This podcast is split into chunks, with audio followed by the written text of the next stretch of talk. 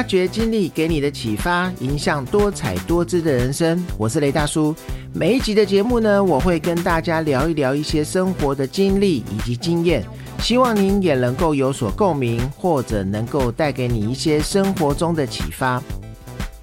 近日呢，因为孩子高二要开始选组了，那为了呢之后的一个大学联考呢，就会去想说呢，未来想要往哪里发展。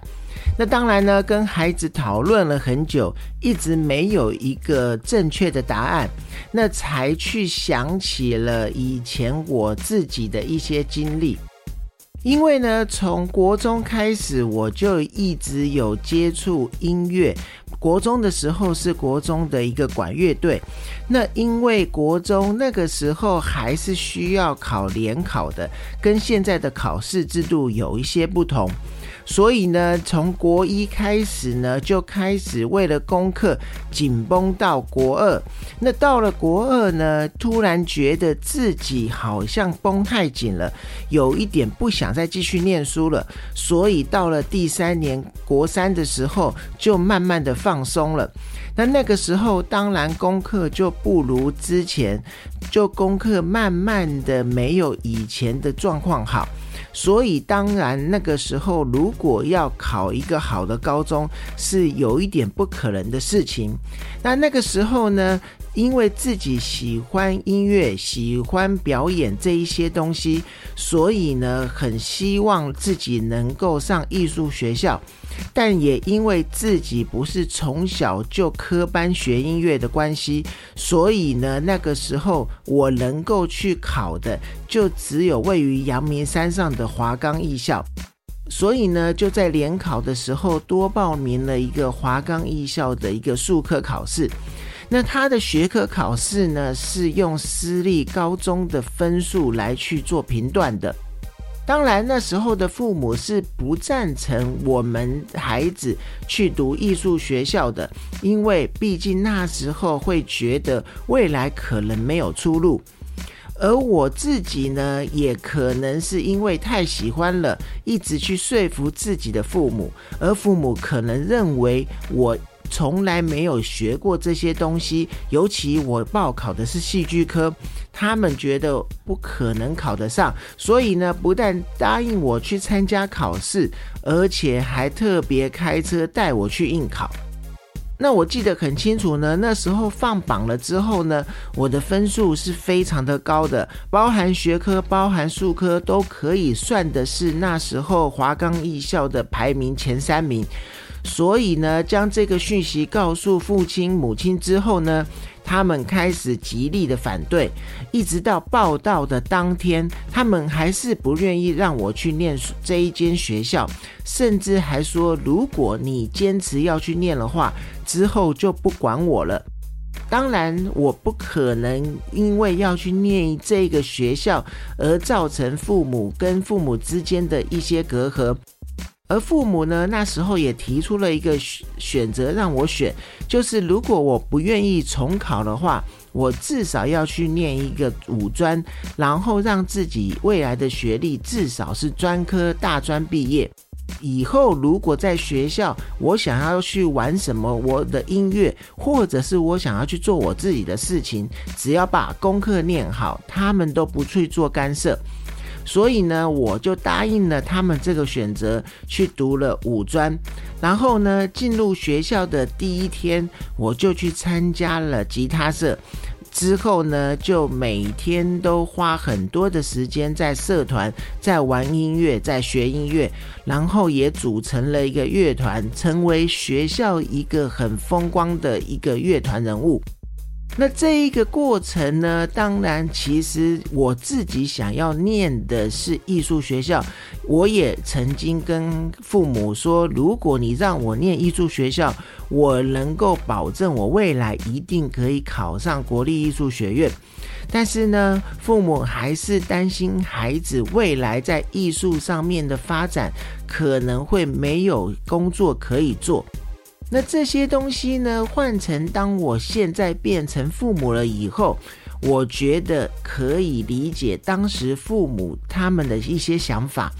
那有的时候去想一想啊，现在这个世代的孩子或者是年轻人呢，他们真的是非常的辛苦，因为呢，他们要去面对的是一个历史上从来没有过的一个世界。比如说啊，全世界的人口越来越多了，或者是全世界的教育的一个水准也越来越高了，或者是我们现在遇到的气候变迁很严重的这些问题，甚至我们现在还正在进行的一个新冠病毒的这些问题，这一些都是以前我们不曾遇过的。所以呢，因此呢，当这些问题发生了以后，他们无从从之前去的一些人身上去找到答案，只能靠自己去摸索。所以我个人觉得，他们这个时代选择太多也是一种辛苦。那以前呢，你去问以前的孩子说，你未来想要做什么？大家可能会同心的说，想要当总统，想要当警察，想要当护士，或者是想要当医生等等的。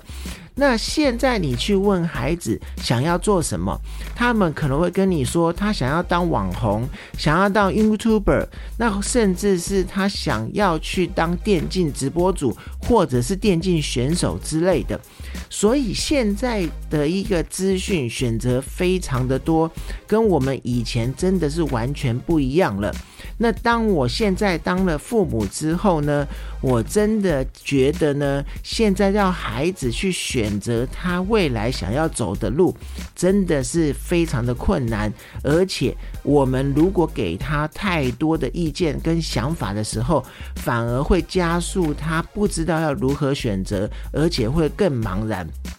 很多人呢遇到这些问题的时候呢，都会去寻求一些专家的一些学者的说法，或者去文网络上面找一些文章来看。那但是所谓的专家呢，其实啊，有可能自己都不知道未来的世界会变成什么样子，甚至未来还有哪一些工作还会继续存在这个世界上，他们可能都没有办法说了一个准。那我们怎么能够寄望任何人能够去告诉我们说，以后的孩子他们要做什么选择才是最好的呢？所以呢，要如何告诉我们的孩子要怎么选最好呢？我觉得啊，如果能够由我们告诉他，那真的都是胡乱的。我觉得反而是他们要靠他们自己，能够去在生活中，去在他们的读书的过程中，去找到了一个最好的兴趣，然后把它当做一个追求知识的目标。而且我觉得现在最重要的，除了是培养一个兴趣之外，因为我觉得培养兴趣，除了是未来可能它是工作上面的一个技能，它也可以是你去陶冶自己一些心情的一些事情，然后能够让现在可能动辄就压力很大的一个生活中，能够做一些调节。那这个世界啊，我觉得真的是跟以前差非常的多，没有人能够知道未来会变成什么样子，只有自己才能够去了解自己以后想要做些什么，什么东西是让自己以后有动力的，什么东西是会有可能让以后有热情的，或者会让自己的生活日子过得更好的。只有自己去帮自己的未来去做一些规划，这样子你过得才会开心。那当然呢，我们做父母的呢，一定要在旁边做到辅佐的一个工作，然后呢，也不要给他们太大的压力，因为呢，你自己去回想自己。从小读书到现在，一定是经历了很多的压力。以前的不管是高中联考，或者是大学联考，层层的考试都是一次的考试定生死。所以呢，你的压力绝对是非常的大的。那但是呢，现在的选择变多了，现在的考试制度也非常的多元，反而呢，让人很难去做选择。所以，我们做父母的要能够理解一件事情，就算是念了第一志愿，也可能未来不会变成一个人才。所以呀，只要自己想清楚了，是自己喜欢的，不论呢你是去哪里念书，念怎么样的一个科系，念怎么样的一个对自己有帮助的才能呢，都可能未来会让你成为人才。所以我觉得呢，当我们去思考我们孩子的未来的时候，一定要一直的告诉自己。这个世界已经跟以前我们认识的世界不同了。那如果站在孩子的角度来看呢？如果没有一个愿意支持你的父母，那就换做你去当愿意支持你父母的一个儿女吧，去支持他们的想法，然后用你的自己的想法去跟他们沟通，然后不要产生任何的隔阂，也不要让父母跟你之间的一个关系变得不好，去接纳的想他们的想法，尽量的去顺着他们的讲法，然后去表达你的意见，告诉他们你的选择怎么样是最好的。你的选择会让你自己未来的生活过得更好，然后顺着顺着就去扭转你不想从他们身上去承袭的一些东西，